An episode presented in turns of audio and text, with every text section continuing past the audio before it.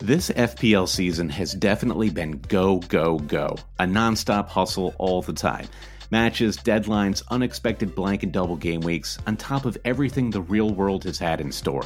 Sometimes you need a moment to turn off and hit reset. That's when you reach for Coors Light. It's made to chill. For me personally, supporting Fulham during this last year has been a true roller coaster ride. Honestly, when that Adama Traore goal flew past Areola in the ninety-second minute of game week thirty-one, the only thing that saved my mental state, the only thing that calmed my nerves, was cracking open a Coors Light. There's only one beer out there that's literally made to chill, and that's Coors Light. The mountains on the bottles and cans even turn blue when your beer is cold. That way, you always know when it's time to chill. When you need to hit reset, just open a Coors Light. It's mountain cold refreshment made to chill. And listen, everyone, summer is pretty much here. It's about to get hot in New York. An ice-cold Coors Light is such a perfect way for me to beat that summertime heat. Coors Light is the one I choose when I need to unwind. So when you want to hit reset, reach for the beer that's made to chill. Get Coors Light in the new look delivered straight to your door with Drizzly or Instacart. Coors Brewing Company, Golden, Colorado. And as always, celebrate.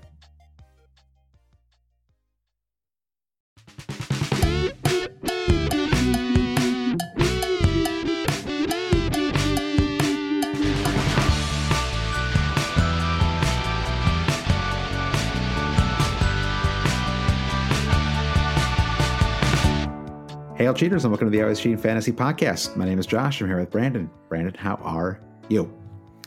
I'm all right, Josh. Uh, maybe it's because it's the last match that I watched this weekend, Arsenal Leicester. But from uh-huh. an F P L perspective, I feel like our F P L teams are Mikel Arteta's Arsenal. You set them out against Leicester and you say, great lineup. Leicester don't actually look that strong today. No Vardy, yeah. weak defense. Yeah. What could possibly go wrong? Mm-hmm. And then it ends up a one nil victory to Leicester City. So that, I think, is emblematic yeah. of where we are right now in game week six. Yeah, him uh, him starting Lacazette after people crowing for him to start him the last few weeks is like all of those managers who, fr- who finally brought Dominic Calvert-Lewin in in game week six. yeah, I was like, right, fine, huh? I'm listening yeah. to you. I'll do it. I, I just want to be part of the fun too.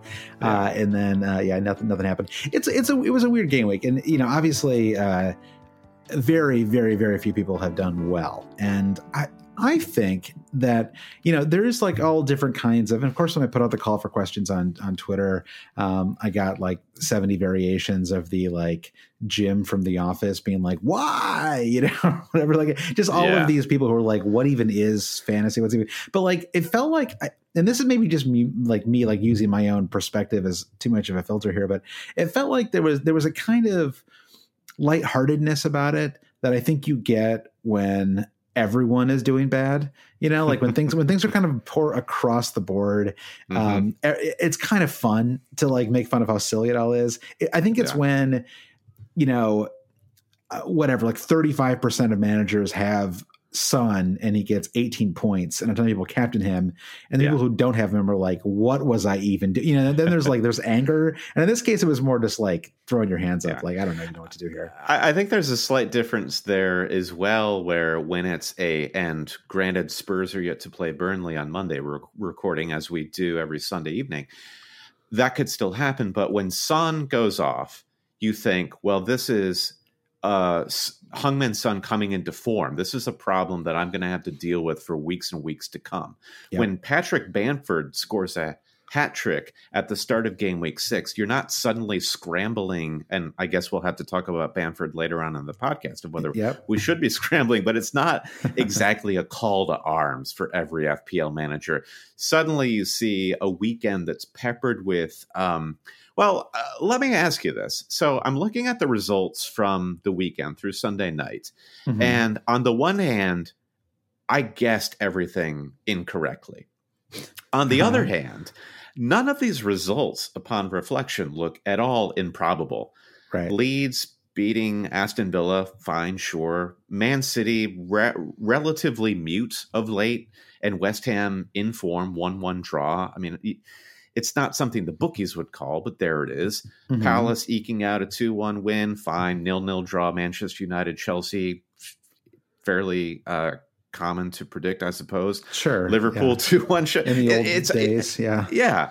Maybe Southampton Everton is the one that throws you, but then you're like, well, and you pointed this out on the Twitter feed of Iwobi and Sigurdsson starting over Richarlison and um, shoot, who is the uh, the other player who is missing from the Everton lineup. But it's uh, suddenly you're like, well, then I guess Southampton has that crack to, in which to to squeeze through.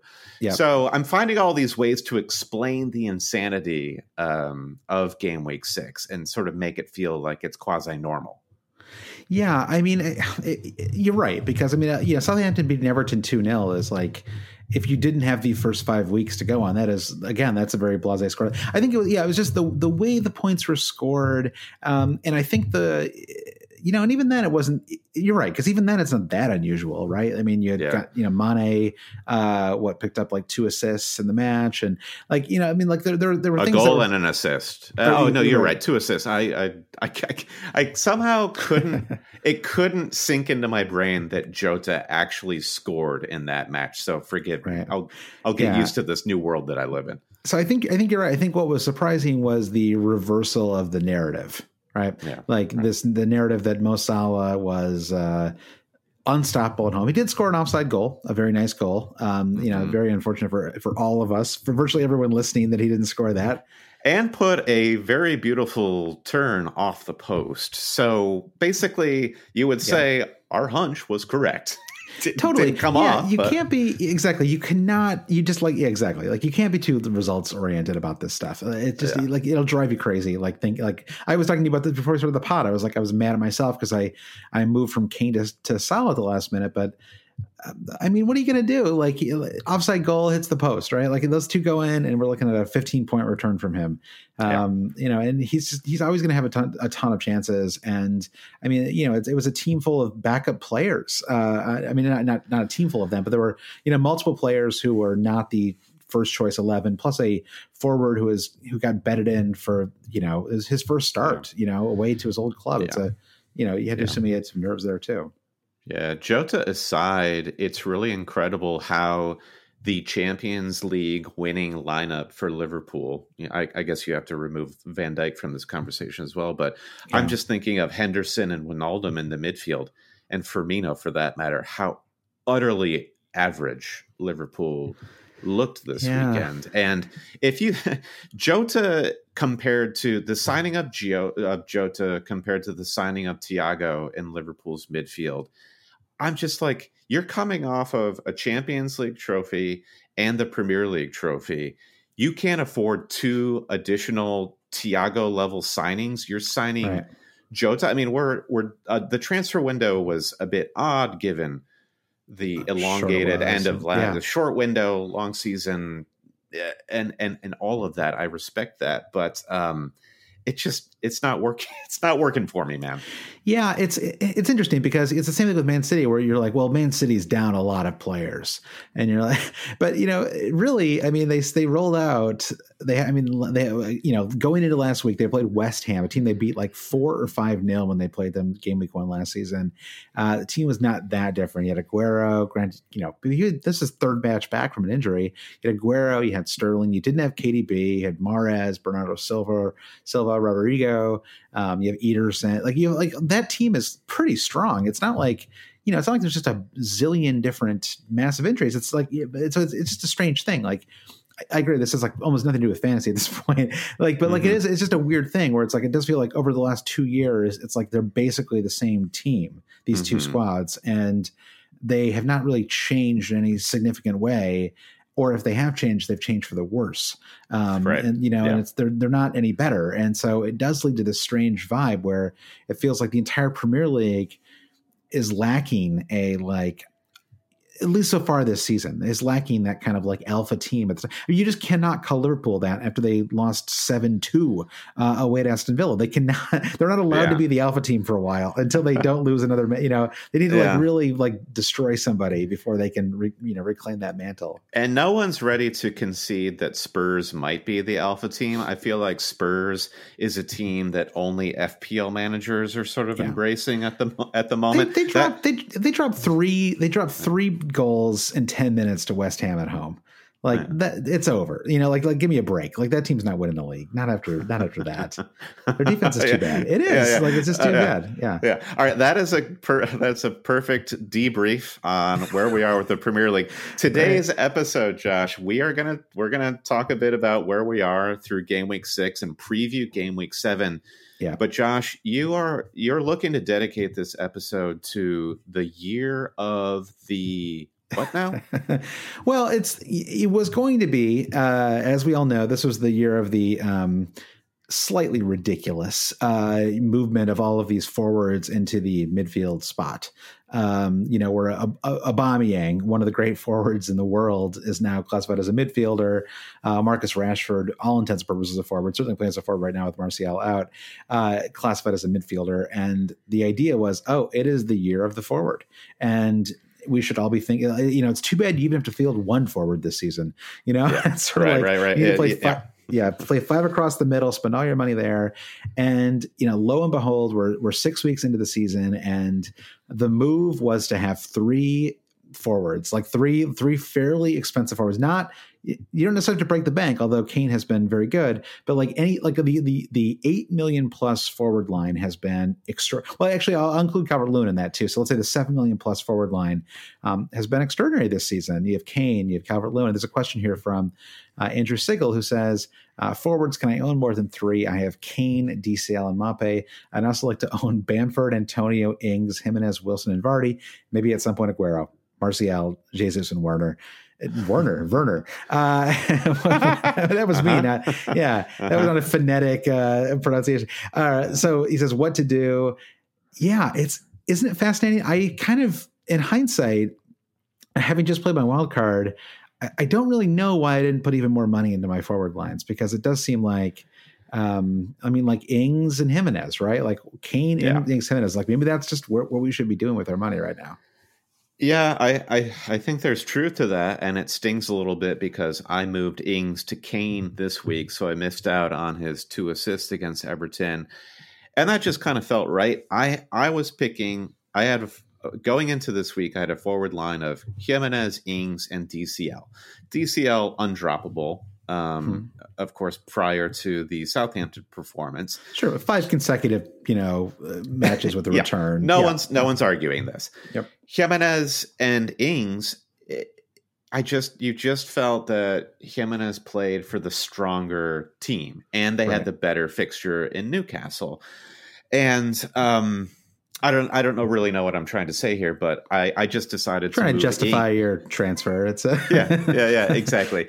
Um, But I think it. I think it is justifying the theme, and that yeah. Now I, I, it's like I still want Jimenez, maybe a little less than Ings now, but I, I would. I would love to have Ings back, but I also am glad I have Kane, and I don't want to yeah. give up D C L. So yeah. those are four forwards right there, where I would gleefully change the rules of F P L to make that happen. And I think one of the bigger issues too with midfielders is the year of the midfield. It, it it sort of um, it was dangling over our heads going into game week one just because of all of the midfielders that we wanted were so expensive. Yep. And the structure of our F P L teams was so precarious because of how expensive these uh, alluring midfielders are. Yep. And and there is all this worry of if I put m- too much money in my strikers, suddenly I'll be prevented. I'll be blocked from getting into the Manchester midfield when the time is right. I'll be blocked from doubling up on K D B and Sterling yeah. or Mane and Salah. So there's just a lot of scary scariness there. Meanwhile, the forwards, as you say, Josh, are just doing the business. Yeah, I mean, and I have, you know, I have Ollie Watkins, who looks fine. Uh, missed a big chance at the end of that match. He's very active, runs around a lot. Uh, but, you know, you compare him to someone like Raul Jimenez, who I could – so I have two transfers going into this game week. And, you know, Mar- uh, Mahrez out is almost certainly going to be one of my transfers.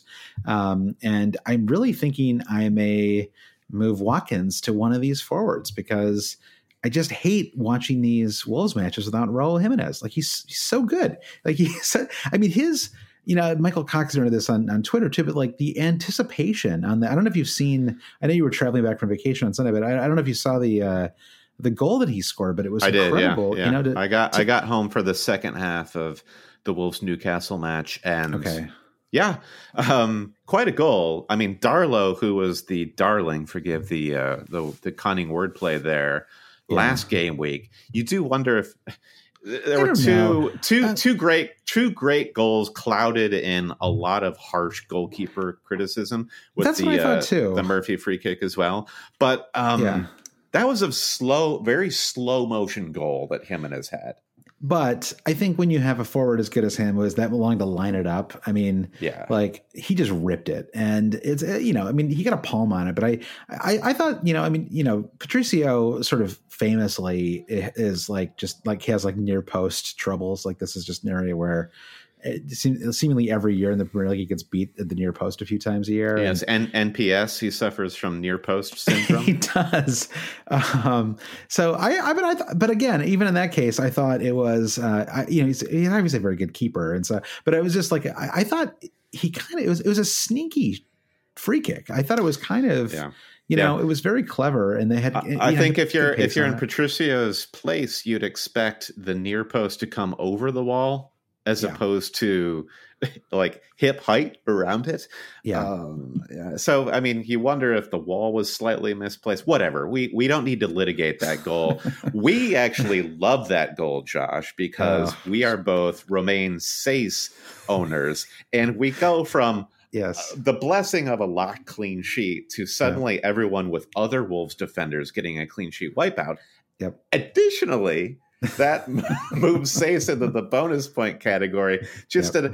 a, a hilarious all-time F P L transformation moment that I will it, always remember. It was great. And some people were like, oh, should I be worried? Uh, should I be more happy about the, the goal in the bonus, the, the clean sheet in the bonus point, or worried about his place in that team? And I was like, be happy about the the clean sheet and the bonus point and the bonus point. Do like yeah. worry about that tomorrow. But today we you've lucked into a five like five points that anyone who had Semedo or Semedo, by the way, Brandon, I you know I know Matt Doherty. Matt Doherty is a close personal friend of mine. Yeah, Semedo is no Matt Doherty, a no. talented player, but I, it's he's just not. Uh, he doesn't have that same spark. I I, I feel like I, I feel like I've never even seen him. Like, I feel like I've never even seen him like send a cross into Jimenez. Like, it was all this talk about this this Mexican national team connection that we were going to mm-hmm. see, but they don't really seem like they're like, simpatico the way Doherty and, and Jimenez were. Yeah, I don't know. I, I, I'm waiting for that chemistry to pop up, too. There's a lot of chemistry that is yet to appear in that Wolves lineup, Neto being chief among them. Like, to yeah. see Podence coming off, um, and I know our friend Dan would liken Podence to a sparrow, and we would have to treat him as such. But he was trying. Neto yeah. was um, I, a more cunning wordplay for you, Josh. That yeah. was a net negative to have well, net. I don't want to. I don't. I don't want to. I don't want to upend. I don't want to upend the whole pod structure here. But just because okay. we're going to we're just but, keep, but, no, keep talking, but, yeah. No, but because uh, because you brought it up, I, I will. Uh, I'm going to move this up here, which is a lot of people asked about Daniel Podence. So um, you you still have Podence in your squad. Um, yeah. You've started him the last two weeks, I believe. Yes. Um, if not three or whatever. And what is your, you know, what are you thinking about Podence right now? Is it like urgent, like sirens going yeah. off, he's got to go, or are you like, oh, he's almost there, and it's like a um, uh, it's like a Shea Adams type thing where you're just like, ah, like it's it hasn't quite happened yet. Yeah, it's an odd one. I think you have to talk about what your expectations are for that price point. And uh, I mean, Podence, you would like him to do something, anything, yeah. um, at any price. And he's not done that. He looks good. And I think he looks good enough to be a five point five mid. Mm-hmm. However, so I have Saiss, Podence, and Jimenez. Watching Wolves, as much as they've come through for and helped me the last couple of weeks, Triple triple Wolves is too much Wolves cover yeah, at yeah. the moment. So I would like Podence to go. I'm kind of the wrong person to ask, though, because Uh, I also have Van Dijk still on my team, along with Lucas Dean. Mm-hmm. So Podence is going to be sticking around for quite a while longer while I sort out a few other issues. Over the, over the coming months, in the months to come, you will you will resolve your Podence question. Yeah, uh, but that's more of a Boxing Day problem. I will. Uh, if you're yeah. looking for if you're looking for somebody to move Podence to, let me just show you to Ademola Lookman on Fulham. uh-huh. Fulham are crap. We don't really need to talk anymore about that. But yeah. this guy, unlike Loftus-Cheek, has gotten the message that he needs to save his career, and he's working toward that. Whereas right. Loftus-Cheek is in some sort of dreamland. I don't know what he's doing. It has not worked but... out for Loftus-Cheek so far. That that is a match they really needed. I felt like that yeah. was Fulham needed that win. Yeah. That was yeah. not encouraging.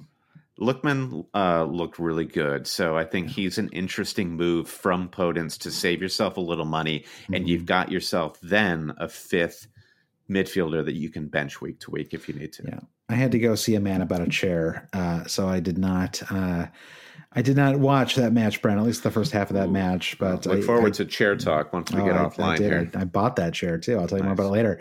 Uh, but yeah, uh, and we're going to talk about Zaha in the next section. So uh, on that note, uh, just something to think about. I think that maybe we are we've been very focused on the midfielders and getting that right, uh, but there are some extremely talented, extremely affordable uh, forwards out there, especially.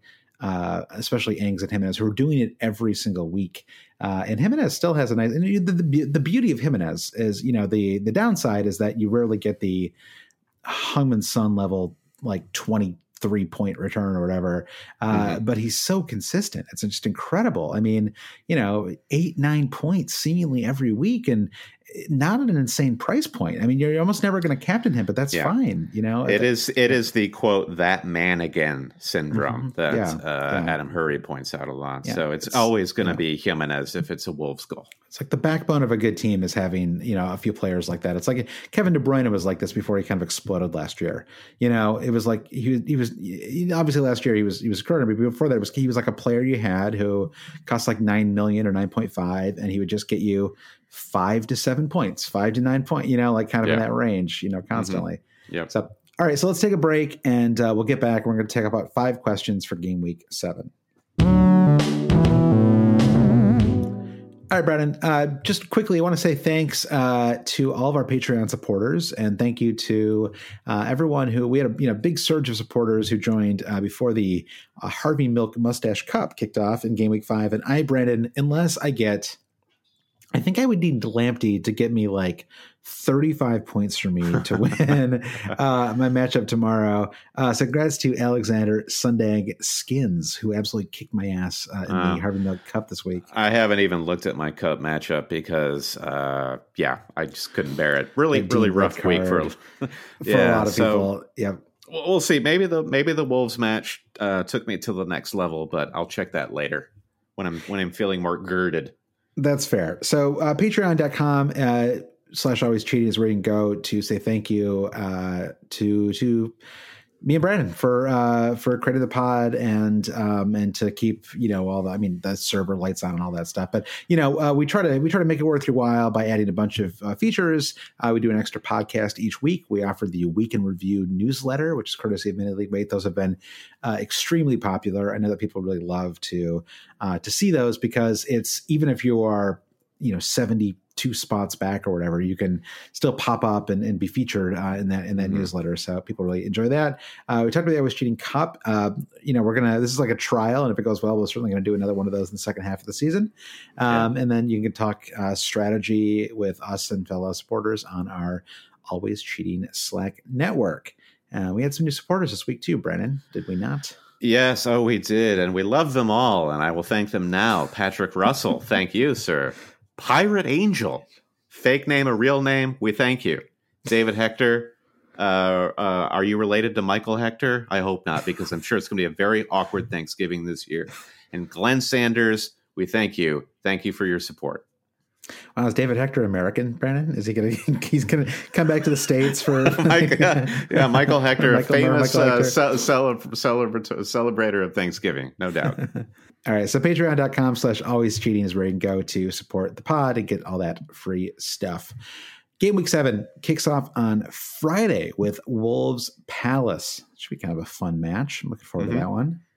Uh, yeah, I'm, yeah, I'm I'm trying to kind of tabulate because I'm so heavily invested in Wolves right now, how to call that one. And I, I'm totally going to derail the uh, running order yet again, just to do a little Palace corner here. But sure, my my idea of Palace continues to be true. It does not matter who they start in that Palace defense. Scott mm-hmm. Dan this week, um, alongside a new signing Klein, they uh-huh. and they still look absolutely phenomenal in the back line. I don't know how they do yeah. it. Actually, I have an idea how they do it. Yeah, at uh, Craven Cottage. You know, they, yep. they dimmed the uh, the broadcast fake crowd noise, and uh-huh. all you could hear were the assistant coaches for Crystal Palace screaming nonstop for the entire ninety minutes. And I yeah. think that's why Palace are so organized, is because they have a bunch of crusty old white guys just screaming their brains out in these athletic shorts on the sidelines. Well, here are the two predictions I will make, Brandon. One is that Wolves will not score in the first half. And the, the second one is that Palace will concede a goal in the eighty-fifth minute or later. I think yeah. that is very much in keeping with what we've seen so far this season. Right, like Wolves are the N B A team, like the N B A famous for you don't have to watch a uh, professional basketball game until the fourth quarter because that's when the only action happens. So Wolves are kind of like the N B A team. Yeah, and I guess Palace are too, right? If you want to see them concede a goal, just wait until the last the waiting minutes, and, and you'll see it. Uh, so actually, that, that leads us right into question one, which is: uh, do we have to take X player seriously? And so I've got I've got two here, um, and just because we started talking about Palace already, um, Zaha. You have been more pro Zaha, and then you sort of chickened out on Zaha, and yeah. now he has been punishing you for checking out on him. Like, what's what? What are you? You know, wh- where are you with Zaha right now? I'm I'm big on Zaha right now, and I felt like okay. So I scouted Zaha preseason. You know, I was the mm-hmm. one, and as you yep. say, I chickened out. I didn't have the courage to actually put him into my game week one squad, and he has had these peaks and valleys already this season. But for the most part, he's been great. Yeah. And you look at Palace's fixtures, and after Wolves in game week seven, pretty pretty great run with Leeds, Burnley, Newcastle, and West Brom. So yeah. the problem with Zaha is not the player, because I think he is in great form and will continue to be. The issue is his price point. So right. where a lot of us are with our squads in our midfield right now is Zaha kind of fits squarely into the James Rodriguez spot. And yeah. I don't really know how you could compare the two, because the issue that you would have with Zaha compared to James Rodriguez is Zaha's avenue to points is more limited than James's is. So if you could find a way to turn to upgrade your Daniel Podence midfielder to a Zaha, then I would say, like, yeah, let's do this. Yeah. Let's party. I mean, Rodriguez, I think, is there's a little bit of worry now, I think, about about his value. Um, I, I don't think it's an urgent thing that has to get resolved. But I mean, Everton are now down two fullbacks, right? There's they're two starting fullbacks and yeah, Richarlison. Coleman and Dean. Yeah. Mm-hmm. Yeah. And, and Richarlison. And they still have Pickford in goal. And they still have Pickford and goal. And we have, I think we saw today that without without Richarlison pulling that team up, like pulling the defense apart a little bit on the left, yeah. um, it it does narrow things. I mean, what was it like? Uh, um, was it was it, was it the Dominic Calvert-Lewin like didn't have a single touch in the box or something like that? Or maybe it was like in the in the second half he didn't have a single. I mean, that is that is so you know um, different than what we had seen from him uh, up until. um up until this game week, and so yeah. it's interesting. It's you, you wonder if Everton is that team where if they have their perfect starting eleven, then we will get what we saw the first five weeks of the season. Yeah. But they that there was a knife knife's edge there, and if something yeah. goes wrong, then Everton just totally falls apart. So yeah, I, I share mm-hmm. that concern. And uh let's see, I'm trying to see if we have any questions about Uh, defense or Lucas Dean, because for me with Dean, um, if I have to get rid of Dean, I don't know that I ever come back to triple Everton, because I do think that these concerns will be about Everton all season. Yeah, it's their when their their full eleven is healthy and playing, they look champion, like I don't know, like borderline champions. You know, obviously we're, we're, we have a small sample size here, but they they looked very impressive to start off the season. Um, and yeah, without when when yeah, but as we said at the start of the podcast, once once you have to integrate, you know, the Sigurdssons and and Awobis into the team, and I mean, listen, like they're they're not terrible players.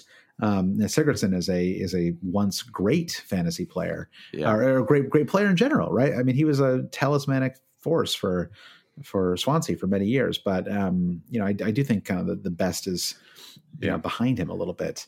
Uh, only two, to bring yeah. it back to Zaha, though, Josh. Uh, yep. Fun fact that came from the official F P L Twitter account: Wilfred Zaha already after game week six has twice as many bonus points, one more goal, and forty percent of all of the F P L points that he recorded in the whole of twenty nineteen twenty. So crazy. he's he is skyrocketing right now compared to what we have yeah. seen in the past. He's a man in form. Somebody, I saw somebody say, uh, uh, didn't anybody tell Zaha that the transfer window closed? Like, what's right. yeah. yeah.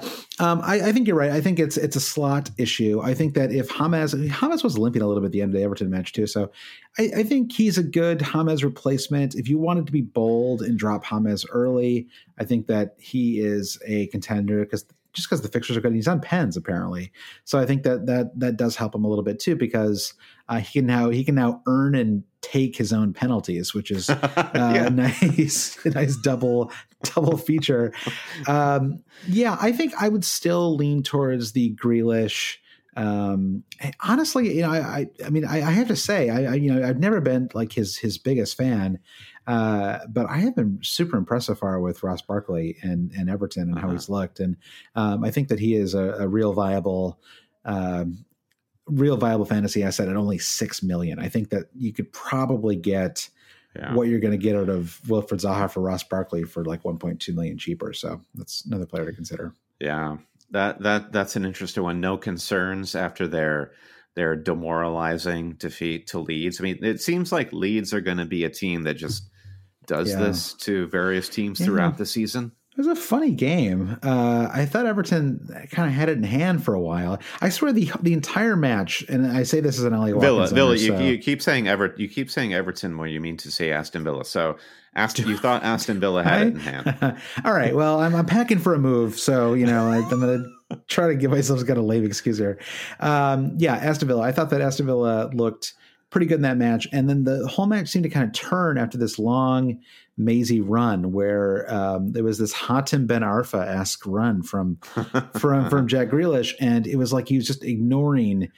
Yeah. Every teammate had a chance to touch that ball, yeah. and they all. Ollie got Watkins was like had to actually get, run to get out of the way. Yeah, he had to get. He was standing there completely unmarked, and he had to jump out of the way so that Grealish could finish whatever it was he was doing.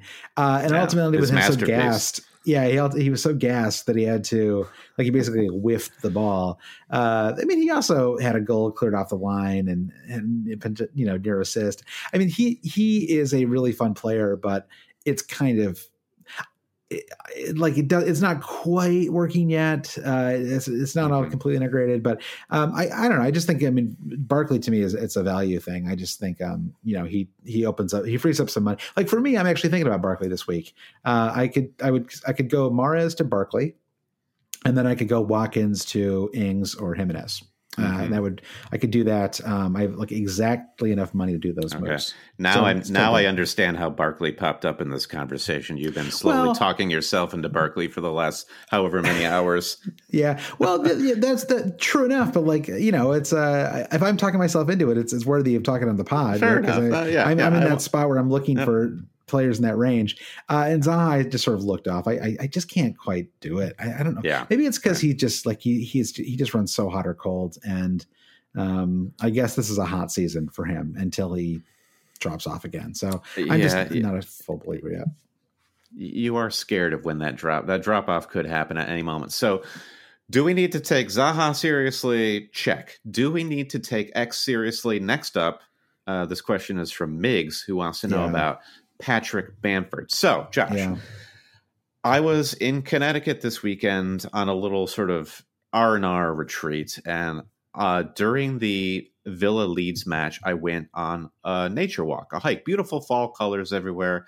Yep. And I realized the last time I had been on a similar nature walk was when Villa were playing Liverpool, when Ollie Watkins scored a hat trick and Villa uh-huh. absolutely destroyed Liverpool. So I'm thinking, as I'm like surreptitiously like hiding this from my wife, like following this match on my phone while I'm supposed to be marveling at um, sure. God's world and all that sort of thing, um, right. is Watkins going to do it again? So I'm here to tell you that it's not that every time I go on a walk that Ollie Watkins scores a hat trick, but we can at least guarantee that someone will score a yeah. hat trick. And that someone this week yeah. was Patrick Bamford. Are you sold? Uh, I, listen, I don't want to, you know, my my priors on Patrick Bamford were that he wasn't very good. Uh, the knock on him is that he doesn't take advantage of his chances. This was a big knock on him, uh, even last year uh, in the championship where he was pretty good, um, good enough to, to start for them. I still... wonder if Rodrigo is the long-term forward possible. I know they're playing together right now, but I think a possible replacement for him. Um, it was, it was like Aston Villa just kind of lost their legs a little bit at the end of that match. And um, there was a moment after he'd scored his first goal where um, he like had, he fell in the box, and then Tyrone Mings, who had been big upping and then had a absolutely terrible performance. Um, like it was almost like he heard my podcast and he was like, I'm going to show you for talking about how good he is. Like I'm talking about how good I am. Like it was, it was crazy how bad he was in that match. Um, so Tyrone Mings like picks up Bamford and kind of like, he's just like a little rough with him. And um, just like a little bit like, like get out of my box, sort of like, just, you know, just like sort of uh-huh. being kind of a, like, like a, like a son, like, you know, you see like Van Dijk do this sometimes too, you know, just like get out, like get out of here. Sure. Uh, and it's, yeah, and it's exactly. And it seemed like, Like Bamford, you know, I mean, Bamford's like, he's like, he looks like a, you know, he's just a white dude like us, right? You know, it's like, it's like, like he's like a whatever dude. But it was like, it seems like he, uh, I believe like, the seems, word is Muppet. Uh, Muppet yeah, might I, be the word. I look at Jack Grealish. He does not look like me, right? He's not, he's not a white dude, but he's like a, he's in a weird Peaky Blinders. You know, I don't even know what's going on with him. But I see, I see Patrick Bamford. I'm like, oh, that could have been us. You know, I don't know, mm-hmm, like a little taller. Mm-hmm. You know, I don't know. Sure. Find some magic boots in the attic, and suddenly you're yeah, you're exactly. you're striking for Leeds. It's, it's hard if, to it's hard to look at him and be impressed. But so so the ahead. finish the finishes that Bamford had after this incident, though, were sublime. His yeah. final finish, in which he delicately um, caressed the ball into the side netting between three different Villa players. It was, I mean, it, it, it's you can't really say this, but I I've. found it to be Messi-esque. It was just, it was the most yeah. beautiful, delicate, continental touch to score that goal. And uh, if he scored those goals out of anger, then yes, I guess we can move on. But I'm, I'm just looking at his previous returns this season. That yeah. crazy four three against Liverpool in which he scored. Then he has returns against Fulham and Sheffield United, who are just having awful starts to the season, yeah. and then um, blanks until we get Villa again in game week six. So yeah, I don't know if I'm trying to read the tea leaves a little bit too much here, but the fixtures are trying to tell a story to me. Yeah. And that story is bring in Patrick Bamford. That, that's this is the story. I, well, I, well, I, I, I, to to respond yeah. to that, if you look at yeah. Leeds' upcoming fixtures, they're not awesome. Leicester, yeah. followed by Palace in game week eight, Arsenal, yeah. Everton, Chelsea. I feel like it's going to be rough waters for Leeds, you know, as as sort of arcane, as sort of archaic as they are. And that's kind of what, what you'd like about Leeds. You're not going to be able to predict these returns uh, at all. Yeah, I, I mean, at five point eight, like it's it's clearly, you know, it's it's in that like kind of Barkley category where it's like, well, at that price, you know, you might as well get. I, I feel like this, this, all this forward talk in this today's podcast is just the the whole point here is don't bring in Ryan Brewster. I feel like I feel like that is the the theme is at least give yourself three like three you know was it bites the cherry? Is that the expression, Brandon? Sure. Bites yeah, the apple, yeah. whatever. Bite, yeah, bite like, the cherry. Forward score goals. Like it, it, you do better in fantasy when you have players who can score goals. Like you know, I, I just feel like having like have, have at least a Patrick Bamford in your team is, is what I'm saying. Um, but, you know, am I sold on him? No, uh, not really. Uh, I think uh, I'm sold on Leeds as a team for sure. I think that they are hugely impressive. And I think, uh, you know, I talked about Barkley, but I was also looking at, I mean, Helder Costa looks really good. I mean, like, I, you know, Harrison, Costa, Klisch. The problem with those, with all the Leeds players, I, don't, I feel like I don't know which one to pick. You know, like you you tried out Jack Harrison for like one week, you know, and it didn't. Yeah, it did, that was not it, fun. And it didn't work. And you're kind of like, well, who do I even want on this? You know, it's like I hate I hate to even pick up like a Leeds player if I don't even know which one um, is the right one to get. It feels like that's it's unresolved. So give me Ross Barkley, who's going to shoot like any any time like he sees daylight, and uh, and then I'll you know I'll, yeah. I'll table the the Leeds midfielder question for now. But uh, their defense looks pretty good, too, I think.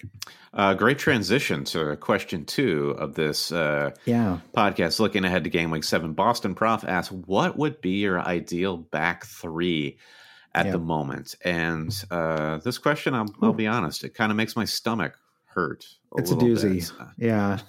Because I, I don't the, I, yeah. I, just looking ahead to game week seven, I have one player who I think is guaranteed to start in my defense, and that's yeah. James Justin. Saiss, mm-hmm. his position is under threat by um, by the rotating fullbacks at Wolves. Yeah. Tyreek Mich- Mitchell looks like he probably will move uh, to the right to accommodate P B A, and Klein will have to drop to the bench. Dean and Van Dijk are out. Um, it's just absolutely bananas out there for yeah. defenses. Yeah, I think I think you, you hit the nail on the head, because the the Saiss thing is what really concerns me. Um, I think that. Um, Yeah, I think you just want some rotating four point five million full, fullbacks, right? I still think Robertson offers good value. I know he didn't have a great match, uh, but I I, I thought trust. he looked awesome. I actually thought Robertson looked awesome against Sheffield United. Uh, yeah, and it, it, particularly if you want to compare him to Trent, Robertson was just streets beyond him. Continuing yeah. the season form here. Yeah, I mean, I, I guess I yeah, I, I guess it's just that he didn't have any attacking returns. So a very narrow-minded fantasy way to look at. He always looks good, and I think I, I agree with you. I mean, I guess I guess Trent in theory had the assist for the Salah goal that that that was that was chalked off. But yeah, I think the Robbo versus Trent discussion feels like it's it's pretty like I think you can pretty firmly put a marker down that Robertson offers, you know, um, it, as much, if not more, for zero point five million cheaper, and so yeah. he seems like the the better the better pick. So I'll go with him just because I feel like I'm. You know, there's two ways to get returns from him. Saiss, I mean, I, I guess I'm just looking at my own team, and I'm like, how much how much would I change on a wild card? Um, I've got uh, Robertson, Saiss, da- Stuart Dallas, Matt Target, and Tariq Lamptey. If we assume that Saiss is safe and that he'll go back into that center back, the back three, if Semedo mm-hmm. gets a spot back, which I think is probably the case. I mean, people are like, like just totally dismissing that, but I mean, he played there all of last season and they were quite good last season, you know, defensively. So I, I, I know he had a couple of poor games uh, this, uh, this fall, but I, you know, or like in the first couple of matches, but I, I think that he's still, um, I, I think he has a spot regardless. So, you know, looking at it through that lens, I'm not really sure. Maybe Kyle Walker-Peters. I, you know, I'm not sure. Like, are there are there players that you don't have in your defense? I mean, you're you're replacing Van Dijk this week, so I guess yeah. you must be thinking about this a little bit. I am thinking about it, and so the conventional thinking going into this game week was Aston Villa looked to have for F P L value the sturdiest defense, and so right. look at Matt Target, or if you if you want um, a different. a different level, go for Consa, like the, the, right. those two cheap starters for Villa. And uh, um, I, I guess I, I just don't know what to take away from that Leeds performance. I still have to believe that Villa have a, a pretty decent defense with Southampton in game week seven, Arsenal in game week eight, followed by Brighton, West Ham, Newcastle, Wolves, Burnley. Decent enough. So mm-hmm. I think that I'm gravitating toward also, I mean, for those of us who have Matt Ryan in goal, the Martinez specter looms large because, I mean, if if you had any reservations about uh, Martinez after that Leeds game, like if you can walk away from a three nil defeat and your keeper has three points, that's a victory. So yep. I think yep. the Martinez still being the G K of the season continues. There's, yeah. there's no shred of doubt there. Um, so I just think Villa is the chief value defense that I want to yeah. buy into. Yeah. Beyond that, yeah, I think um, Brighton, maybe, and Palace. So I wish that Kouyaté were a defender, because that would be the guy. Yeah. For for a moment, you were thinking Joel Ward was a four point five fullback that was locked, and then he gets pushed out of the squad entirely yeah. by Klein. And yeah. so, I mean, I, I think well, you can be encouraged by the fact that uh, Klein subs off Uh, midway through that uh, Fulham fixture, and Mitchell, who is our four point oh defender du jour of the season, right. moves to the right-hand side. So yeah. it looks like Klein isn't a preferred starter, and Mitchell would be preferred regardless of the side. So I still feel right. good about him, and maybe he is the Crystal Palace defender to get. So those, like, yeah. I think it's Lamptey, Mitchell, and uh Target or Kansa, I think, are the three defenders I'm I would look at. Okay, no no Leeds defenders then. That that's not on your um, radar. I guess their fixtures aren't so great. I guess that's a little maybe slightly off putting. I mean, Leeds, Palace, yeah, right. Arsenal, Everton. It's it's it's just okay. Yeah, it's just okay to me, and I just don't have a good enough bead on. Uh, it, it, my feeling with Leeds is they're unpredictable for me, and that makes me yeah. slightly uncomfortable. And I know what to expect yeah. for better or worse from Brighton or Palace. It's so funny. That's like, you know, it's almost exactly what I was just thinking uh, about their midfielders. You know, it's like it's yeah. it's the, yeah they're just the, it's a total. It's a little bit. It, it's still it reminds me a little bit of Wolves. Uh, you know, when they came up three years ago, and that feeling of like, I know that there's value here. Uh, I'm just not quite sure two to have yet. I mean, you know, in that yeah. case, Matt, Matt Doherty emerged pretty fast, but, um, but you're like Jimenez, like he looks good, you know, is it for real? I mean, it's sort of, it's a Bamfordy conversation, I suppose, but, um, I don't know. It's, it's just, it's interesting. All right. So let's, a uh, couple more questions here. Um, this one, I, maybe, maybe we just answer it and say no and, and move on, but I'll ask you, Brandon, do we have any clear idea about what to do with the Chelsea attack or defense? Lots of questions about Chelsea players. No, zero. I there was this uh, there was this swell of interest in Chelsea heading into this weekend. I don't understand why. I mean, Manchester United, bit of an odd team. There were some question marks about Maguire coming into the weekend. Even yeah. you were ask out there asking about well, Pulisic versus Havertz, yeah. and I just I the yeah. the story remains the same with Chelsea this season, where great players, it will come together at some point. I don't think it's anywhere close to coming together. So why are we talking yeah. about this? I just couldn't figure out what to do uh, in that in that slot. And it, it sort of, the price points are pretty good for some of these Chelsea mids if you take them to be a really good Champions League level team, which they certainly have, like the they have the the bones. You know, they've got good bones, Brandon, like an old house. But they need sure. they need to figure out how to, you know, then to strip it down to the uh, the hardwood floors, you know, and, and, and start fresh. I, it, it, you yeah. know, with, ideally with a new manager, I, am I, am I too, uh, I, I, I don't know. Like I, I, are you, I mean, you're a, you're a big Frank Lampard fan, right? Like you, you're a big supporter. He, of him he and, was, and he was my favorite player of all time. And now he is my favorite manager of all time. So it's been just seamless.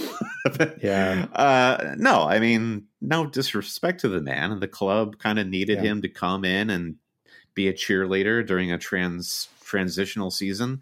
He got them into the Champions League, which is incredible. But All yeah, right, they quick, they they need to move on quickly. Quick, yeah, quick. Uh, uh, like like regular non-fantasy question uh, for a moment. Who is the first manager to get sacked this season, Brandon? I pulled up the table here, scrolled down to the bottom of the table. I see. I, I think I, I feel like I'm seeing two two. Move through. I'm going to say three contenders. Okay. Okay. Uh, okay. I'm seeing uh, Scott Parker, clearly, mm-hmm. you know, yep. a big, big fan. He has no idea what he's doing. Unfortunately, he's like a nice guy. Um, you have uh, Ole Gunnar Solskjaer. I mean, uh, as, as far as I know, like, you know, Pochettino is like basically like getting like a red suit, you know, uh, tailored for him right now. Just red, red slacks, red blazer, red shirt yeah, underneath. He's going to look like, he's going to look like Jack White. It's going to be awesome. and then, and then you've got, and then you've got Frank Lampard. I mean, they spent, you know, three hundred million dollars to, to, to bring in this entirely new team of like the best players in the world. And I, I don't know how much you blame the players, or uh, maybe Hakeem um, Ziyech, Ziyech's injury is so significant that it's just upended everything Lampard planned to do this season. I don't know, but uh, hard to be hugely impressed with with, with you know with, with with what they've done so far as well. Yeah, I, I sadly I think Scotty Parker is gonna not going to outlast Lampard or Solskjaer, though I agree with you. Um, I wonder if it's, if it's just going to take a little longer for Manchester United and Chelsea to figure out what's going on as they have more uh, invested in lining up the next manager, whereas Fulham is just like, get us out of here. Call Big Sam. I don't know. It's a very, and it's oh, a less God, expensive so... move. It's a, That is it's such the be, move, isn't it? Uh, It'll be yeah. stunning if they don't bring Sam Allardyce in. That is such a perfect. Well, first of all, I actually think there's some pretty good players on Fulham right now. I, I think a decent manager, they could go on a little three-match run or something. Um, yeah. There is know, something there. Uh, there is something yeah. there for sure. And they could they could do a Huddersfield Town and, and survive. Was it, did Huddersfield Town? Anyway. One year. Yeah, they did. Yeah, yeah, yeah, precisely. That's, that's where I was going with that. But um, yeah, I just think it's an easier sack to make and a and a cheaper sack for Scotty Parker. So he's he's going to be the first to go. Yeah, and back to Chelsea. It, yeah, I, I think again, yeah, we don't have to spend too long on every one of these questions because I think the answer for both of us uh, is yeah, you are occasionally get this Timo Werner sixteen point return, uh, but you just don't know which player it's going to be any particular game week right now, and it's not clear what the formation is. I mean, the, the defense is I feel like a similar problem. The Mendy Mendy certainly looks. looks like he's the answer um, at keeper, which which is yeah. you know really good for them. But um, but okay, so you've resolved that. They've also conceded three goals to Southampton and and and uh, West Brom, you know, in two of the last four. Um, and so you don't really want Zuma. The James Azpilicueta thing is totally unresolved. I guess that leaves Chilwell, uh, but he's a bit expensive at five point five million dollars for a player who won't be keeping many clean sheets. So yeah. it's, it's a tricky one. Yeah, I I just think it's uh, Chelsea is for attack only. Chelsea is not for defense, and I think those are the rules this season. Yeah. All right, what, I, what's the next question? All right, question number four: should we quit messing around and just get Salah and Mane? Just get them both.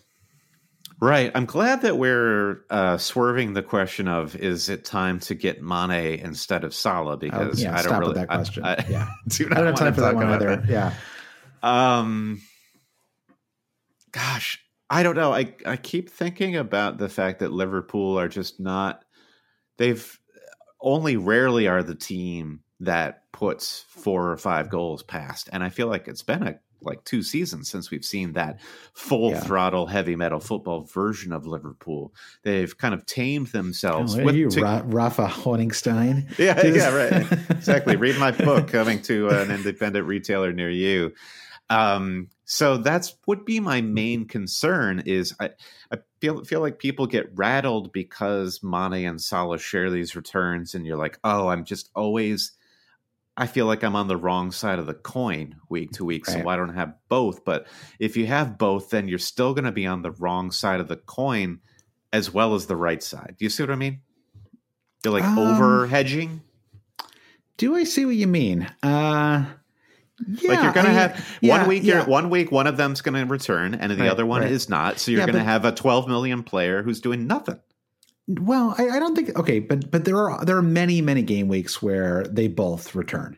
That is that is like that is almost like a more often than not situation where both of them return in matches. So I, I, I don't know if it is never. I mean, I just wonder if it is. A, I mean, the, the problem, of course, that they're incredibly expensive this year. They've never been. Salah's been this this price for a while, but Mane has never been at that price either. And so it, it does, um, it, it does make things more complicated for sure. Uh, I don't know. I just like, there's no easy way to do it. Um, you would, you would really have to give, I, I don't know that you can have Son and Kane and Salah and Mane. I mean, without, I, I don't even know how I would make that happen. You know, it feels like it would, it would, it would require so many sacrifices elsewhere. I mean, uh, certainly Robertson would have to go, you know, it's like at some point when you like are just cutting into the bone of your team to have one player, it doesn't really make sense.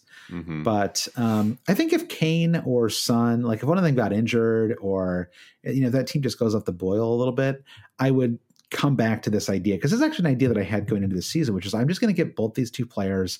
I'm going to let everything else on my team sort itself out. I'm just going to have Salah and Mane. And lo and behold, you know, here we are six weeks into the season, and those two players are both in the top five for, for, you know, for, you know, midfielder points in the season. So it's, um, it does, you know, looking through, like, I mean, I hear what you're saying about like in a particular week, maybe one or the other, but looking at it through like a, a lens of like ten game weeks or so, yeah.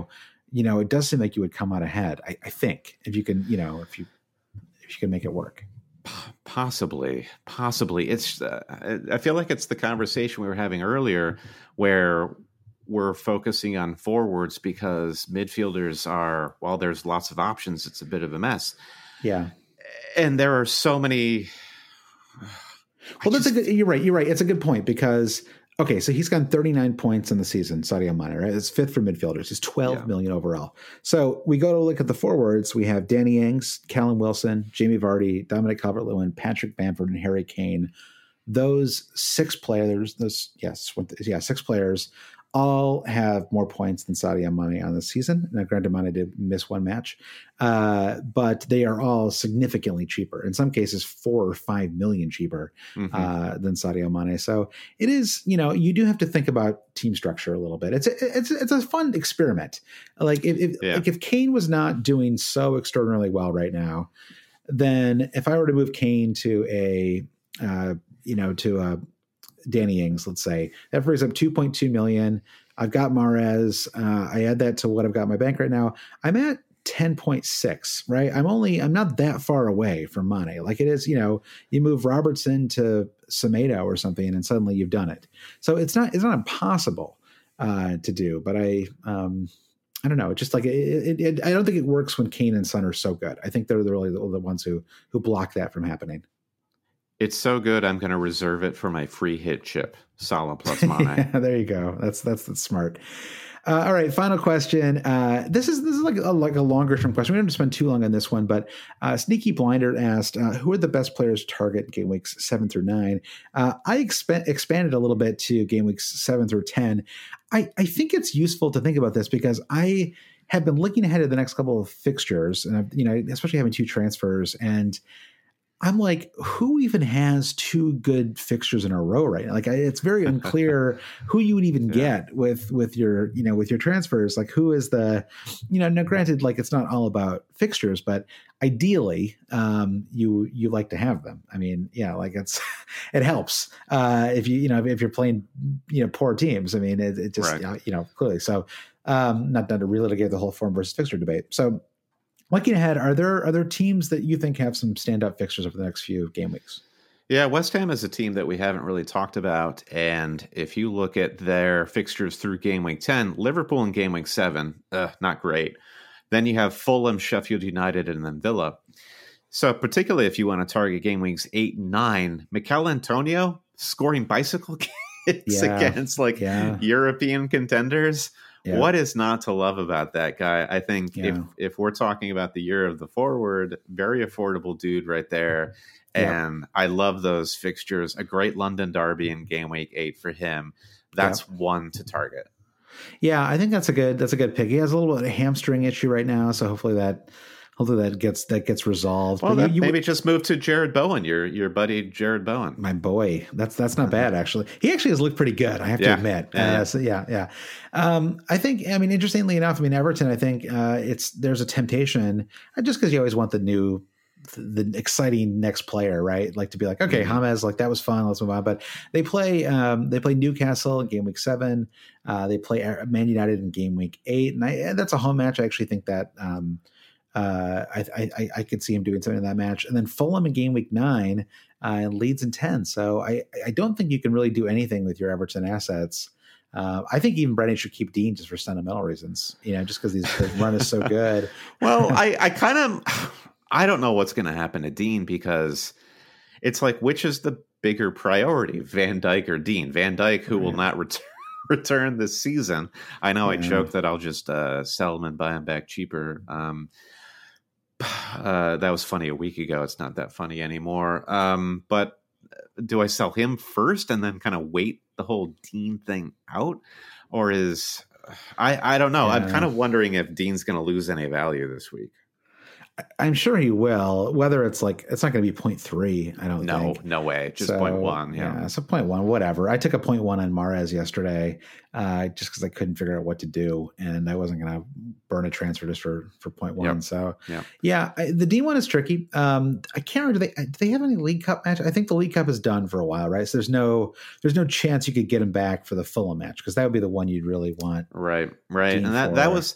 That was my whole strategy with the wild card, is focus on Everton and Wolves, because, you know, these are the best teams without yeah. European commitments. And yeah. um, it's, it's proved out. not to be a simple. Well, yes, to to to a degree, I think. Um, I mean, two out of three, right? Yeah, I mean, Saiss and, Saiss and Jimenez. Yeah, I need to I need to be more, a little more positive about that. What about Spurs? Um, with West Brom in game week eight, but then yeah. choppy choppy waters immediately. Uh, with Manchester City in game week nine and Chelsea in game week ten.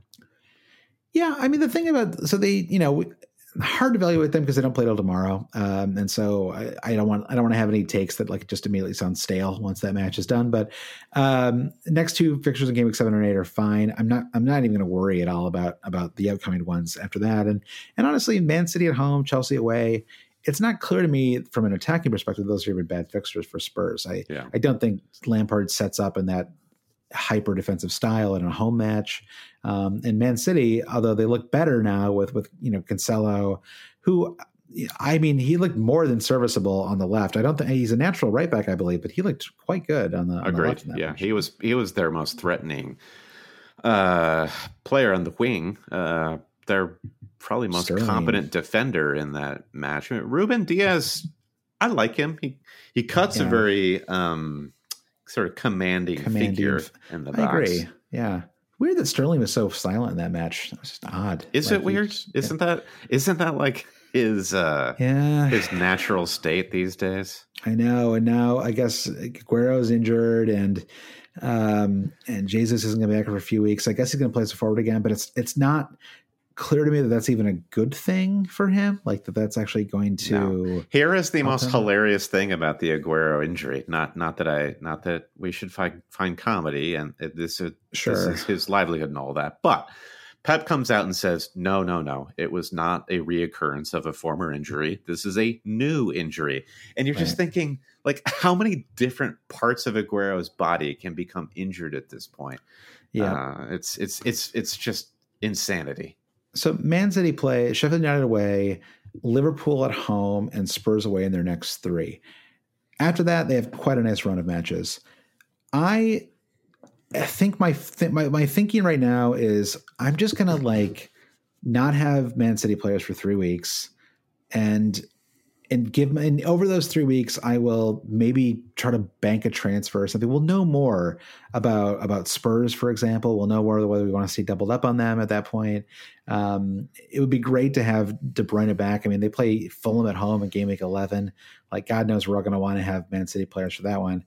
Um, so my thinking is I'm just not really going to worry too much about them until like game week nine. And then I'll start to think about my transfers and how I might set them up, but I'm not going to put myself on a, a path to bringing a Man City player back right now. It just seems too early for that.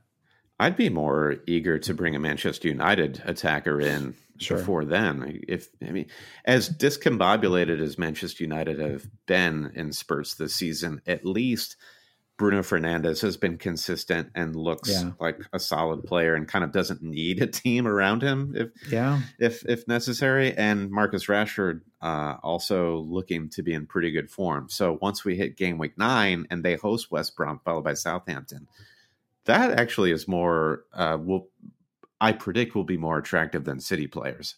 They they may. I mean, it's sort of it's it's it's a little bit like the Kane and Son thing, where you just want you want to like.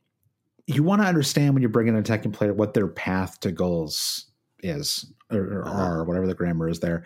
You know, like you understand that with Man United, Rashford and Bruno are going to be involved in the goals, just like you know that with with with Kane. This is why Watkins can go for me, because there's no path for Ollie Watkins to score goals except by accident, because Jack Grealish will never pass him the ball, you know? And it's just like there. So I don't want Watkins for that reason. I, I don't understand how he's going to score unless he does it by accident. This is why uh, Timo Werner to me is a problem, because it, it's not clear to me how Werner scores goals. Like it's not, yeah.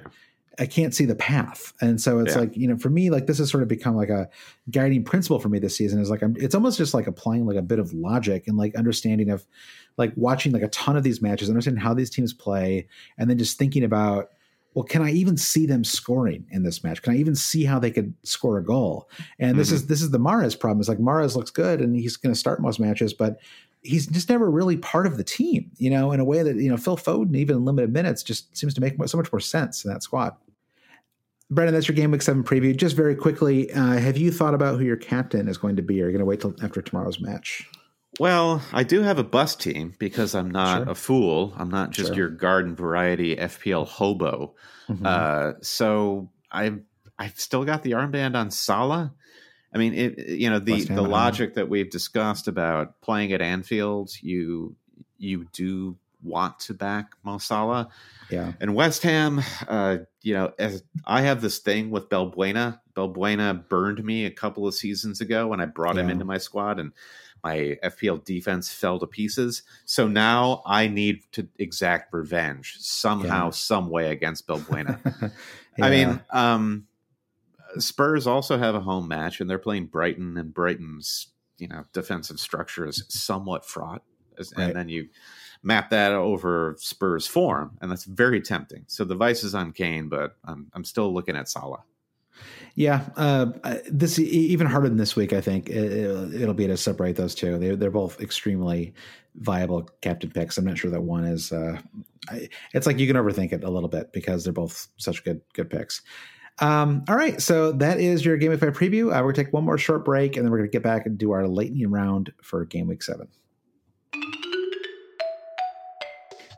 Brandon, even though sports had a break, your business didn't. You have to keep moving, and that makes hiring more important than ever. Indeed is here to help.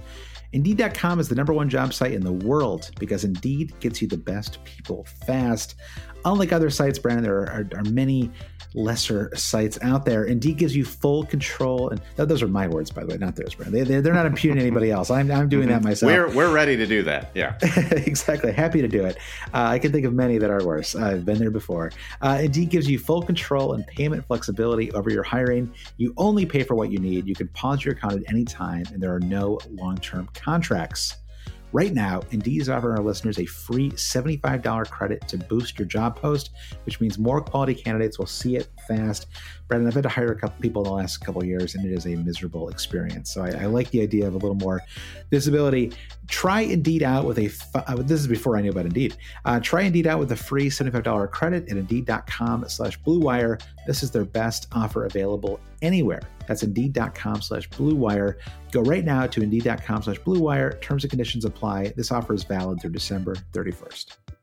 All right, let's take a minute to talk about our friends at Bet Online. Football is back. That's college football, N F L, Premier League football, La Liga, yeah. uh, Serie A. Losing to Rutgers, Brandon. It's all happening. The, the action is over. The Lions win, though. The Lions do win. And you, yeah. you might not be at the games this year, but you can at least be in on the action at BetOnline. BetOnline is going the extra mile to make sure you can get in on every possible chance to win this season.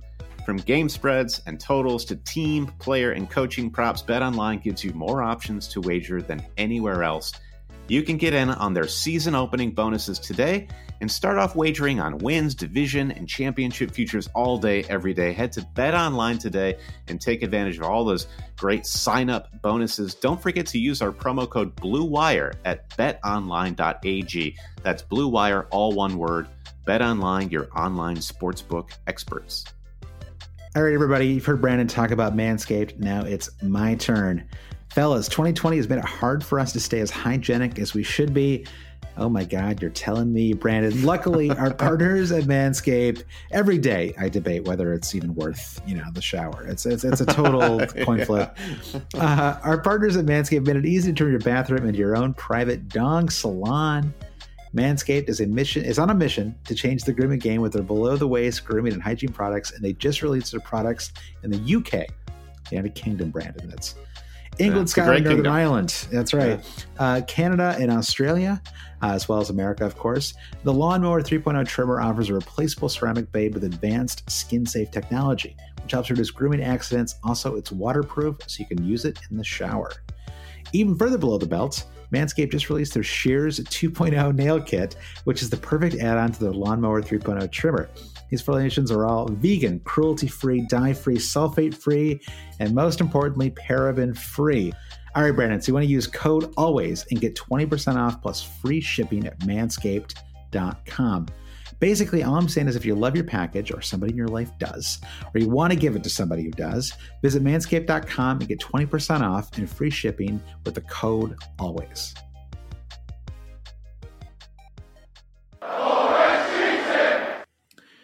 All right, Brandon, lightning round. Uh, it's sort of uh, where the lightning round you expect after a game week where everyone's got about nineteen points.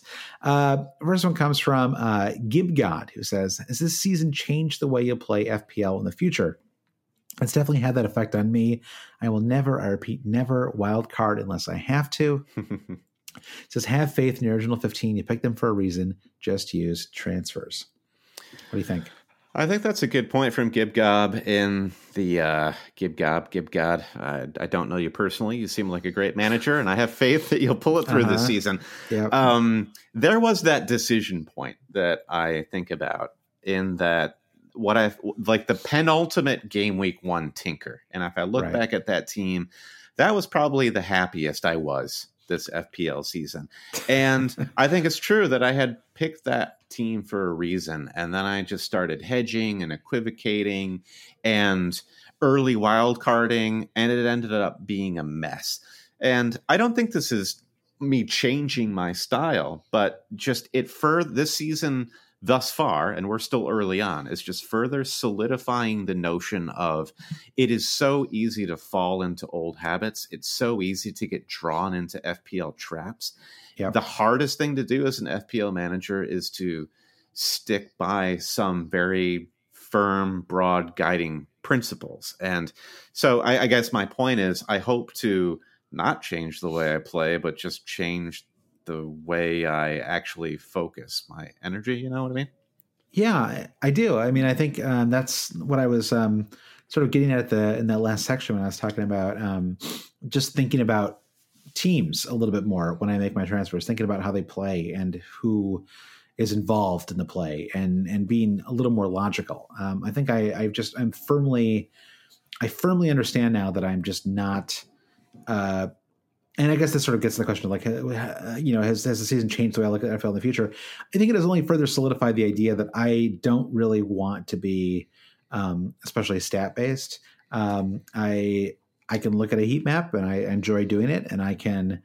Um, I'm not like a I'm not opposed to to X G or X A A or or any any combination of stats that get thrown out there to imply that somebody is about to go off. I mean, I'm I'm I'm welcome to all of that stuff, uh, but it is not in my wheelhouse, and I'm not going to outsource my decisions to people who it is their wheelhouse, right? Like I I just wanted to be like sort of one package because I don't really enjoy the game as much when I'm not trusting whatever it is that I use. And the people who use stats, they love it. They like, they really trust it. They really um, rely on it. It's, it's a big part of their part of the part of the fun of them is like trying to crack the code. Um, and for me, part of the fun of it is like the narrative, you know, it's like, yeah, sometimes I'll just say like Chelsea sucks or whatever, you know, and it's like, I'm just like, but to me, like, that's just part of the fun of fantasy is being like, they suck. They're good. I want this guy. I don't want that guy. They're terrible. You know, it's just like this, it's this sort of, um, I don't want to debate whether uh, Shea Adams is better than his returns. You know, I just want to be like, I, you know, it's, it just, it doesn't feel like, I mean, it's, it's a valuable conversation to have. It's just not the one that I particularly want to have. And, and when it comes to my own team, uh, I, I'm just going to use my instincts a little bit more and sort of roll with it, you know, and hopefully it works out. The miracle of the twenty-first century is like previously we had the pyramids, we had the invention of, you know, the automobile. Now we have the internet, and the internet was invented as this wondrous thing so that we had the freedom to throw out things like Chelsea sucks. And that's just, that's just yeah. kind of where we're at. Yeah. Yeah. It's fun. And so I, I want that to, I, I mean, I guess this is what the whole make fantasy fun again idea is, right? Is, is sort of, um, finding your path to enjoying fantasy. Like maybe you are stat based, maybe you just want to like, I mean, I think of like our friend Red Dagger who just, I mean, it, it seems clear to me that he gets the most fun just being on our Slack, just just having fun with people, just like goofing yeah. around, you know, sure. like that's, you know, it's like, it's like, it's like, it's like a virtual, like, not to be like super cliche here, but it's like a virtual water cooler, right? Where it's like, you just sort of yeah. like, you like meet people there and you chat, and it's like, you maybe start off talking about fantasy and then you kind of spin off everywhere. And so, so yeah, maybe it's stats, maybe it's using your instincts, maybe it's just having fun and not taking the end result too seriously. And it's like just one of those three or some combination of them. I'm sure there's other ways to, to think about it that I'm, maybe it's like having like a head to head with your, um, you know, I mean, I still love that we have this head to head with each other, you know, it's just sort of a fun mm-hmm. little thing, you know, it keeps the stakes high. Yeah. All right. Next question in the lightning round comes from Benny Blanco. Do you think the huge variance in results and the chaotic score line so far this season have aided the more casual F P L manager? And with less goals this weekend and some actual clean sheets, are we returning to some sort of normality that the more engaged manager can benefit from? Yeah. Um, I don't know about you, Josh, but I don't see how I'm benefiting from the um, from what's transpired over yeah. this weekend. Yeah, if getting twenty-three points so far in this game week is uh, is an improvement, then yeah. But I mean, it was sort of like you, you were saying at the start of the episode, right? Which is that we saw some normal score lines this week. We did yeah. see something that was more normal. Uh, so that, that could, yeah. I mean, we saw Everton come back to earth a little bit. We saw Aston Villa come back to earth a little bit. Um, as a fan of the, as a fan of the Premier League, as a fan of watching matches on the weekends, um, I don't necessarily want the, the big six to just reassert themselves again. That doesn't sound like fun to me. Um, and so I, I hope it, I hope it lasts for a while, but yeah, I think when things are more settled, it does make things easier. I was also, I, I almost include this because I was so impressed with the polite way that he said more casual and more engaged instead of the like classic casuals, which I always like, like makes me like grit my teeth a little bit. Like, yeah, like, hey, like, just because they're doing better than you doesn't mean they're cat like, you know, it's like, casuals is like only reserved people who are doing better than you, right? It's like, it's right. like oh, those or, casuals. Or, or, yeah, ca- casuals are people who don't have a crippling disease that uh, it, it, that has addicted them to this completely pointless fantasy game, right, exactly. and, and they're actually just these really just intelligent football fans, and it's something totally. They do, yeah, to, to keep in touch with their kids. Yeah, our friend Chris um, Howell, right, is like a, one of a longtime producer patron. It's like, yeah. I. He is somebody who enjoys all parts of this, but he is not a um, like to call him like to call someone like him a casual would be so insulting to me. Like it's yeah, like, just because right. he has like things that aren't fantasy that he also enjoys does not make you, you know, yeah. uh, a casual. Anyway, yeah, yeah, but I, I, I did like I, that term. Yeah, I did have this thought last week with my um, my first green arrow of the season, and yeah. it, it wasn't like anything that catapulted me to where I wanted to be, but. There was this feeling in game week five that there was some stabilizing, and it wasn't, I still think that this season is going to continue to be defined by some level of chaos and unpredictability. Yeah. But um, I think that feeling of stabilization that I had last week was just a symptom of, of just a pattern of learning. Um, and like we're getting to know this season more and more as each week yeah. goes by. Yeah. And I think that feeling is just going to get more and more underlined. And I don't think it's going to solve any of our problems, but we're just going to uh, kind of learn to live with it with some, some degree of comfort. Yeah. And it was certainly, we didn't have, we, you know, you got the Bamford seventeen pointer on Friday and you're like, oh my God, this is going to be another crazy one. And that was kind of like the one, that was the one real extreme moment. And other than that, I think the other seven matches were pretty, pretty restrained. So it could be that we're settling in a little bit. Yeah. Um, although the red cards, my gosh, like for a while it was yeah. penalties and now it's red cards. It's like every week. Just it's like V A R. Yeah, I, we don't want yeah. to talk about V A R, but it's just continues to be the stupidest thing. Just um, in sports, watch, yeah. watching everything so closely does not make for a more enjoyable experience. I, yeah, we're in agreement there. Uh, all right, Kieran says, "Final the fuzz our final lightning round question this week. After benching McCarthy, K W P, and Reece James this week, so that's what like twenty-one points, I think. That's a lot of uh, points. Yeah, I'm sitting at one point four million. Is there ever a point at which to give up on your overall goal in F P L? And in his case, it's top fifty K. Uh huh. So yeah, uh, well, it's not. Yeah, you, the word is recalibrate. It's not give up because, in all honesty, your goal of the top fifty K was never actually a goal. It was just a hope. I think we this is our tenth season playing Josh, mm-hmm. and you know we we each have seasons in which we've done really well, and then we we've we've had swingy seasons where we totally missed the mark, yeah. and that is just how it's going to be. I mean, even if you, there are like legendary F P L managers whose names have been etched into stone, who you know four seasons in a row in the top one thousand or top ten K, and yeah. then they. Um, will ultimately produce a season in which they're like top five hundred K. That's just the yeah. nature of it. So this this will come full circle. Yeah, and I mean it's it's a little like a poker tournament or something, right? I mean it's like you, you like Eric Seidel does not win every single poker tournament he plays in, right? Like there there is a little bit of like we don't know how these matches how, we don't know how any any given match is going to, let's say fantasy game, right? Like these matches have not been played yet. There's not like a code that can get cracked. It's not like we're it's not like we're like mining for Bitcoin or something, you know? And it's like we seem to like put together the right, you know, mathematical formula to get there. It's like we don't really we don't we don't quite know. I mean, I, I will say, you know, with all of that said, being at one point four million, I mean, you could be in the top fifty K by three weeks like that. that like yeah, that, at this point in the season, um, I mean, it would it wouldn't take that much at all, right? Three green arrows, and you'd probably be in the top one hundred K.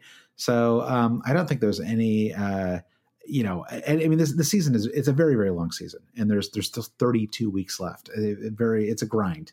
So um, I wouldn't even be looking at your overall rank right now, like.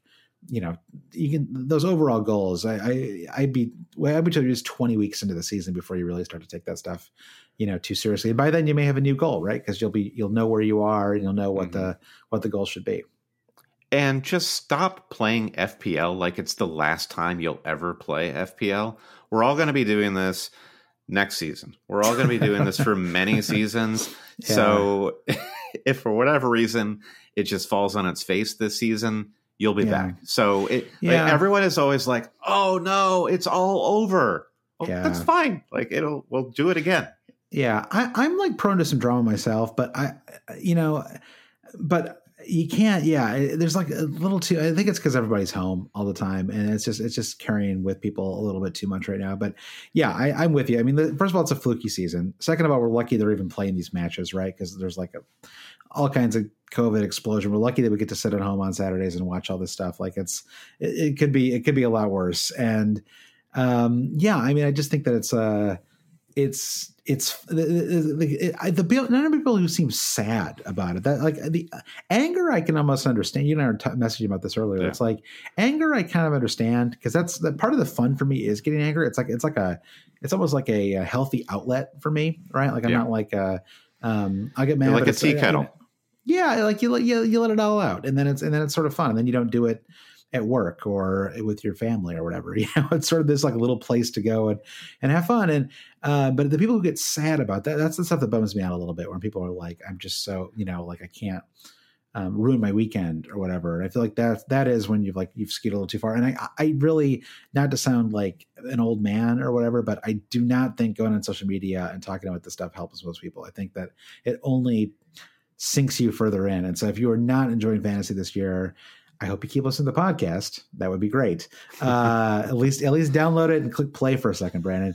Uh, but I think, uh, but I think being uh, on social the, media, uh, coupon code is always at manscaped dot com. Right. But I think, uh, I would not, uh, I don't know. I just feel like I would not, um, be on social media because I only think it makes you feel worse when you're not doing well.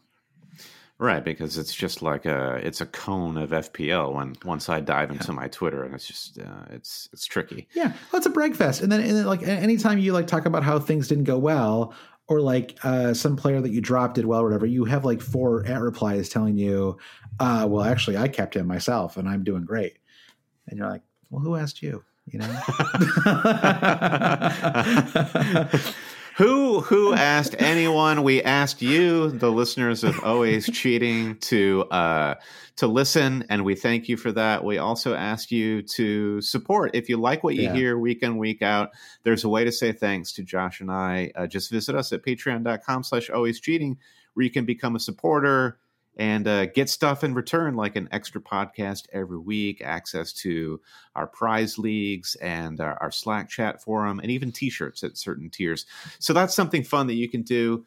And uh, our biggest tier on Patreon is our producer tier. Josh, every week we thank our producers. And this week, you've got the job. All right. And uh, thank you to, we, while we started recording, we got a new producer patron. Uh, so thank you to Bobby Stiles, the newest Always Cheating producer. Uh, you're getting a shout out right at the top there, uh, Bobby. Uh, thank you as well to uh, Trevor Eggerson, Mike DiPietro, Chris Howell. I name-checked a lot of producers on this week's podcast, Brendan. Uh, Chris Howell, uh, Andy Penn, Martin Savage, Brian T, The Big Gaffer, Babas Kuhn, and Jeff Husby, Ben Grant, James Holland, Jazz Binning, Dave Wegner, Lodell, Nick Wright, Jim Payne. By the way, Jazz Binning, uh, there was a Black Horse meetup this weekend, Brad. We both missed it, though. It was very, yeah, very sad I was about, that. about that. Man. Yeah. Uh, outdoor, of course, socially distanced. Mm-hmm. Uh, Brian Chin, Blair Jacobson, Travis West, Victor Forberg, Skoging, Paul Hertzig, Kaya Kirstein, Leleng, Andy Portlock, Toothless Gibbon, Lindsay Rostel, Anton Markov, at F P L Merch, Carrie Swanson, Paul Scanlon, Kieran Screeton, Francis Mann, Uh, Chris Carter, Blue Nose Stew, producer Matt. This, this producer read feels very long this week, but I'm not sure why. It's you're doing great, just, Josh. Yeah, thank you. I need to just take a breath there. Uh, Bruce Kerr, Albert Paxoy, Nicholas Vernadakis, Sam Schauer, Henry Baker, Will Husby, Rich Evans, and our newest producer patron, Bobby Stiles. Thank you so much to everyone who supports the podcast. If you want to support the podcast, obviously you can go to Patreon, but you can also just rate, review, and subscribe to the podcast on Apple Podcasts or Spotify, Google Play, Stitcher, Acast. Um, I have been using Spotify more and more for my own podcast. That's why I often share a link to Spotify on on uh, social media, because I feel like uh, that, that is where people often are. So um, you can certainly find us on there. Uh, you can also follow us on Instagram. We don't pick up our Instagram account enough. We probably don't post on there enough, Brandon. We used to when we actually met in person more often. Uh, you can follow us on Twitter at Hail Cheaters, Facebook, it's facebook.com slash always cheating. You can email us, hailcheaters at gmail dot com, and you can visit our website, always cheating dot com, to learn about all this stuff. So, Brandon, nice talking to you. Good luck tomorrow. Uh, I know. Yeah, big returns. Yeah. We need some big returns. Come on, Harry Kane. Yeah. I need you, weeks. buddy. Yeah, exactly. All right. Hail Poku.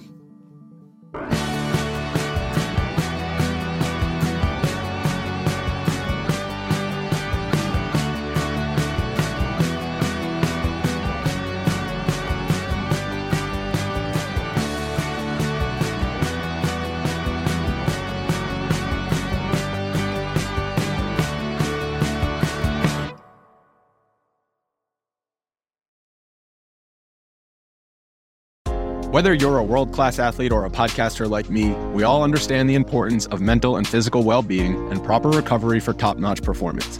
That's why I'm excited that Unified Healing is sponsoring podcasts on the Blue Wire Network. Unified Healing is a new and super innovative global network of wellness centers powered by Energy Enhancement System, or E E System. If you haven't heard of the E E System yet, then you'll want to listen up. This technology promotes wellness, deep relaxation, purification, and rejuvenation. Wherever you are across the globe, access to a center is easy and affordable. Interested in experiencing the E E System technology for yourself? Go to unifiedhealing.com slash bluewire to learn more and find a center near you. That's unified, U N I F Y D, healing.com slash bluewire. No material or testimonials on the Unified Healing website are intended to be viewed as medical advice or a substitute for professional medical advice, diagnosis, or treatment. Always seek the advice of your physician or other qualified healthcare provider with any questions you may have regarding a medical condition or treatment and before undertaking a new healthcare regimen, including E E System.